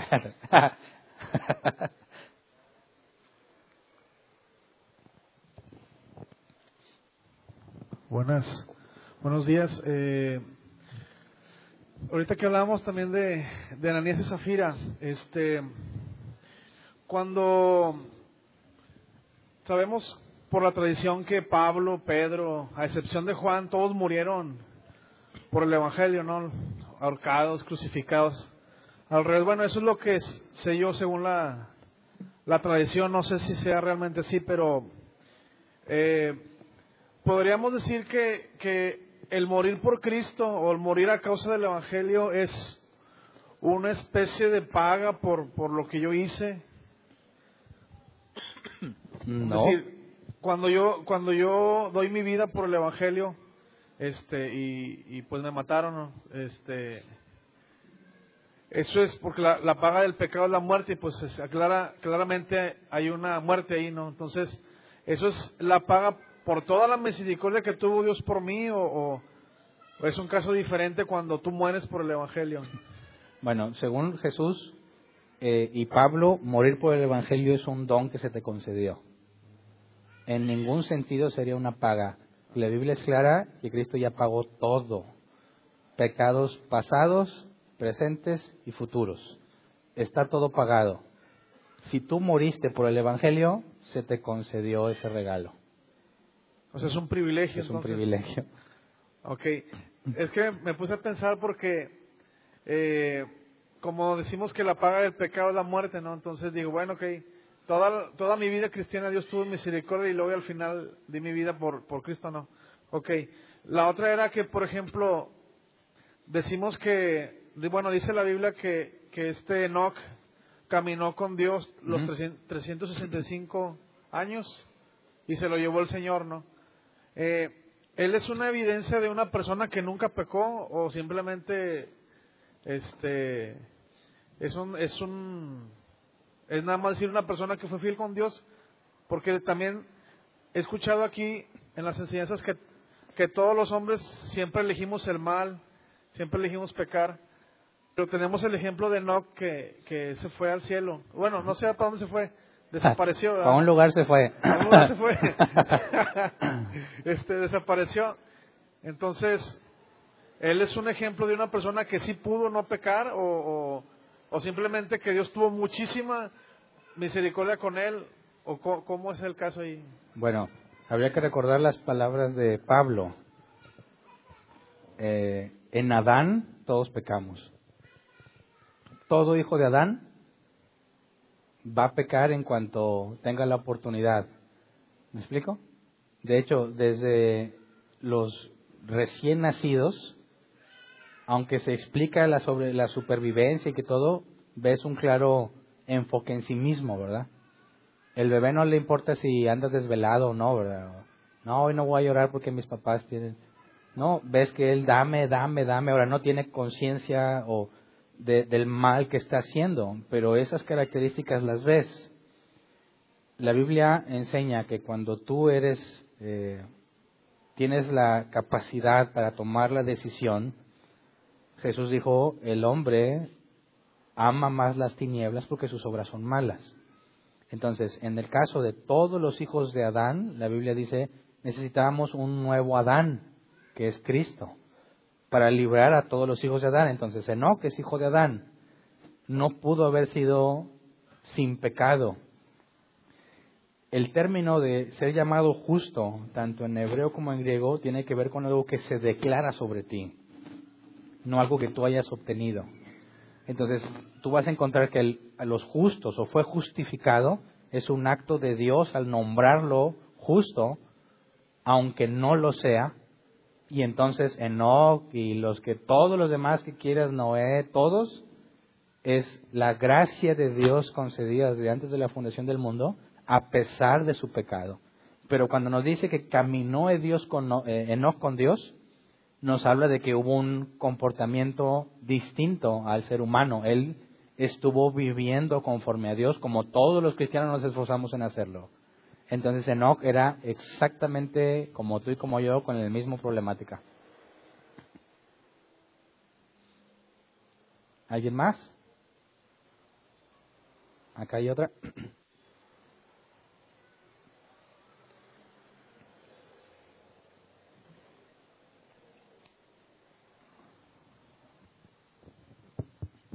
Buenas tardes. Buenas tardes. Eh, ya me perdí un poquito donde estaba lo de la justicia. O uh-huh. sea, afuera está lleno de no justicia o de injusticia. Ah, lo de afuera se divide en esas dos cosas. Ah, sí, así lo pensé, así lo entendí, pero como ya no vi cuando lo aclaro, o sea, es de las dos, ¿verdad? De no justicia y de injusticia. Uh-huh. Hay que ver si el, si el, si se reparó el daño y tú no lo pagaste. Es no justicia, ¿verdad? Entendemos como misericordia. Uh-huh. Si no hubo reparación del daño, entonces es injusticia. Es injusticia y está lleno de las dos cosas. Sí, ojo, porque los cristianos normalmente disfrazados de misericordia hacen muchas injusticias, ¿verdad? Es cierto. Ah, ok. Gracias. Pongamos un ejemplo, a ver si queda más claro esa parte. ¿Qué pasa si un cristiano era un maleante y la, la ley lo persigue? Bueno, se hace cristiano y dice ya, toda deuda fue cancelada, ya no tiene por qué pagar. O sea, como ya es nueva criatura en Cristo, todas las órdenes en su contra van a desaparecer. No. ¿Le ayudarías a esconderse porque ya es cristiano? Hay muchos que sí lo hacen. Eh, pero ya nació de nuevo, las cosas viejas pasaron. No, espérame, ahí Dios no ha restituido el daño, ¿verdad? Y se le demanda a él. Entonces un cristiano tendría que ir a entregarse a cumplir su condena para salir. ¿Me explico? Es como la muchacha que sale embarazada y dice, Dios ya me perdonó. Ah, sí, claro. Pero la consecuencia, el cambio en tu vida, todas las responsabilidades, eso es algo que se va a tener que vivir y Dios no lo va a omitir, ¿verdad? Todas las cosas que te vas a perder por haber tomado esa decisión incorrecta, las vas a enfrentar. Entonces, es cierto que Dios nos muestra misericordia desde la condenación, ¿verdad? Pero muchas cosas en la tierra nos demanda que las restaures tú, que tú pagues el daño que hiciste. Para no confundir eso, ¿verdad? No, pues yo hice todo esto y le debo fulano, fulano, pero ya soy cristiano, me perdonan todos. No, son cosas separadas, ¿verdad? ¿Alguien más? Así que los que me deben, ah, no te creas. No, nadie me debe nada, estoy jugando. Buenas tardes. Este, entonces la gloria de Dios se, manifiest, se manifestó cuando murieron las personas. En el caso de, de Abinadab, no, Abinadab, o ya no me acuerdo bien cómo son los nombres. Adab, me faltaba una letra. Y Uza también. O sea, el, el manifestar la, la gloria de Dios es porque... Pues eh, es como decir, se presentó para hacer justicia. Mostrarse tal cual es, y la justicia es un, la esencia de Dios. Por eso nadie podría ver a Dios y permanecer en pie, es lo que dice la Biblia. ¿Me explico? Sí, gracias. Por eso ya no cantes eso de que venga tu gloria. ¿Alguien más? ¿O ya cerramos aquí con broche de oro? Acá hay otra.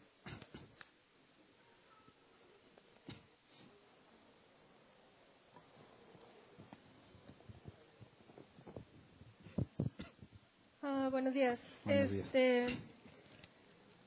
Mencionó dos tipos de amor, que era amor ágape y amor complaciente, pero filos. Yo nunca había escuchado el término amor complaciente. ¿A qué se refiere? Ah, es el amor filos.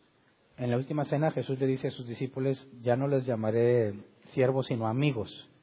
Y ahí la palabra amigos es filos, y se traduce como un amor cercano e íntimo. Entonces, el amor ágape, Dios lo extiende a todo el género humano. Hace salir el sol sobre buenos y malos, le da lluvia a justos e injustos. Pero el filos, eso es solamente para sus elegidos. Ok, gracias. Listo, ahora sí. Sí. Buen día, pastor.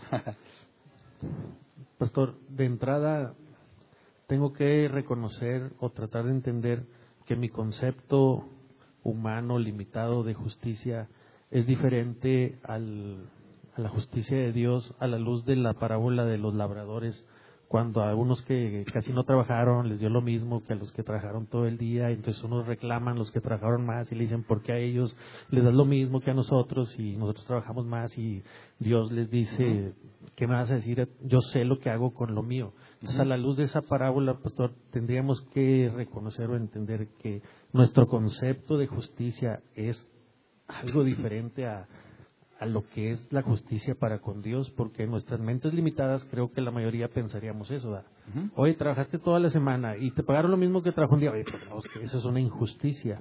Uh-huh. eh, ¿Estás de acuerdo con esa forma de, de verlo a la luz de esa parábola? Bueno, comparando con el hombre natural, ahí sí hay una diferencia total. Al cristiano se le pide que parta del conocimiento de Dios para juzgar con justo juicio. O sea, al cristiano se le demanda que conozcas a Dios, lo, lo entiendas cada vez más, y cuando se trate de juzgar, lo hagas correctamente, o sea, basado en lo que Dios ha revelado. Así que no podríamos decir, es tan distinta que pues no hay garantía de que lo estemos haciendo bien en ningún momento. No. Pablo le hablaba a aquellos que tenían un, un problema y en lugar de buscar que en la iglesia se juzgue, iban a los tribunales. En nuestro contexto diría, van y se demandan unos otros entre cristianos, en lugar de buscar que en la misma iglesia se juzgue y determine quién está mal. Y dice Pablo, o sea, ¿cómo es posible que vayas y, y allá afuera te pelees entre cristianos, que no hay nadie que pueda juzgar entre ustedes? Entonces, debemos de entender, conocer a Dios y en base a eso, aplicar el juicio como Dios nos ha revelado que debe de ser, partiendo de cómo es Él. Se requiere un examen minucioso y analizar bien las las consecuencias, consideraciones y todo para poder decir, esta es a la conclusión a la que llegamos partiendo de la Escritura. En pocas palabras, pastor, la justicia de Dios, por así decirlo, está lógicamente sobre, como cuando dice, sus pensamientos y sus caminos no son los míos, sino uh-huh. que están más altos. Él aplica lo mismo para la justicia, o sea, lo que para nosotros pudiera parecer justo o dentro de justicia, Dios está más arriba de eso, o sea, uh-huh. si te quitan, te piden la capa, dales también la túnica, cosas de ese tipo. Así es. Pastor, en, el, en los dibujos, bueno, en las palabras que mencionas, eh, la forma, Dios nos enseñaba sobre la inmutabilidad de Dios, ¿verdad? Dios es el mismo, no cambia, ¿Mm? Pero sin embargo vemos que no actúa de la misma manera siempre. ¿Mm? Los ejemplos que pones donde estas personas, pues les tocó a ellos mismos que Dios les aplicara la justicia y no ¿Mm? La imputabilidad del Cordero, del, de la muerte sustituta de nuestro Señor Jesucristo.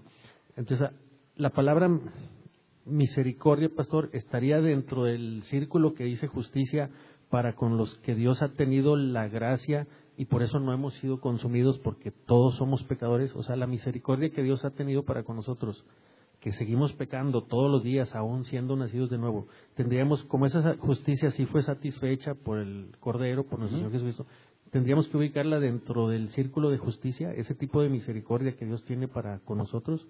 ¿O dónde estaría dentro de esas tres palabras la, ese tipo de misericordia que Dios tiene para con nosotros? ¿Y dónde estaría igual para los otros que mencionamos los versículos que Dios los aborrece y Dios que no ama al pecador y todo eso lo que nos estuviste presentando? Bueno, esa, esa misericordia que Dios también tiene para con ellos, esa misericordia, ¿dónde estaría ahí reflejada dentro de qué palabra? ¿Es sinónimo de alguna palabra o estaría...? Okay. O sea, ¿cómo aplica Dios no ha obrado con nosotros como ha obrado, como obró con aquellas personas? ¿Cómo se llama eso? ¿Se llama misericordia? ¿Y qué diferencia hay entre los que creemos que hemos sido nacidos de nuevo por la obra del Espíritu Santo y los que no? Y sin embargo, Dios sigue teniendo misericordia de ellos. O sea, ¿cómo estarían esas dos eh, okay. palabras dentro del bueno, dibujo? Cuando hablamos de la misericordia, ¿te acuerdas que en el principio decíamos, no lo ponemos como un atributo porque es algo que... es consecuencia de la bondad de Dios, ¿verdad? Entonces, veíamos, si en el caso de un hombre malvado, diríamos, bueno, él debería tener muchos problemas en su vida, le debería ir mal, y hay quienes les va muy bien a pesar de que son malvados. Y Hay quienes están en aprietos y le dicen, Dios, ayúdame a salir, y salen, después se olvidan de Dios, no estaban buscando a Dios sino la ayuda. Y es, ¿por qué Dios les ayudó? ¿Por qué fue bueno con ellos? Bueno, todos los atributos de Dios están dentro de aquí, ¿verdad? La justicia, la bondad, la misericordia, la omnisciencia, todo es, es quien Dios es, ¿verdad? Todo lo que está fuera de Dios, tenemos que comprenderlo en el sentido de la no justicia, no se convierte en la ausencia de un atributo. Sigue siendo justo ante la no justicia, pero aquí ya estamos hablando de misericordia o gracia, según quién eres, ¿verdad?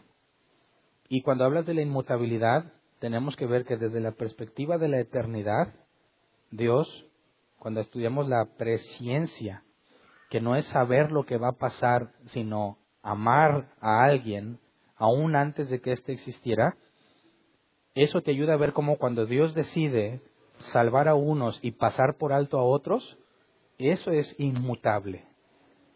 Que en el tiempo yo vea que pues era, era no cristiano y luego soy cristiano y a veces Dios me dio chance y a veces no, eso no afecta la inmutabilidad de Dios.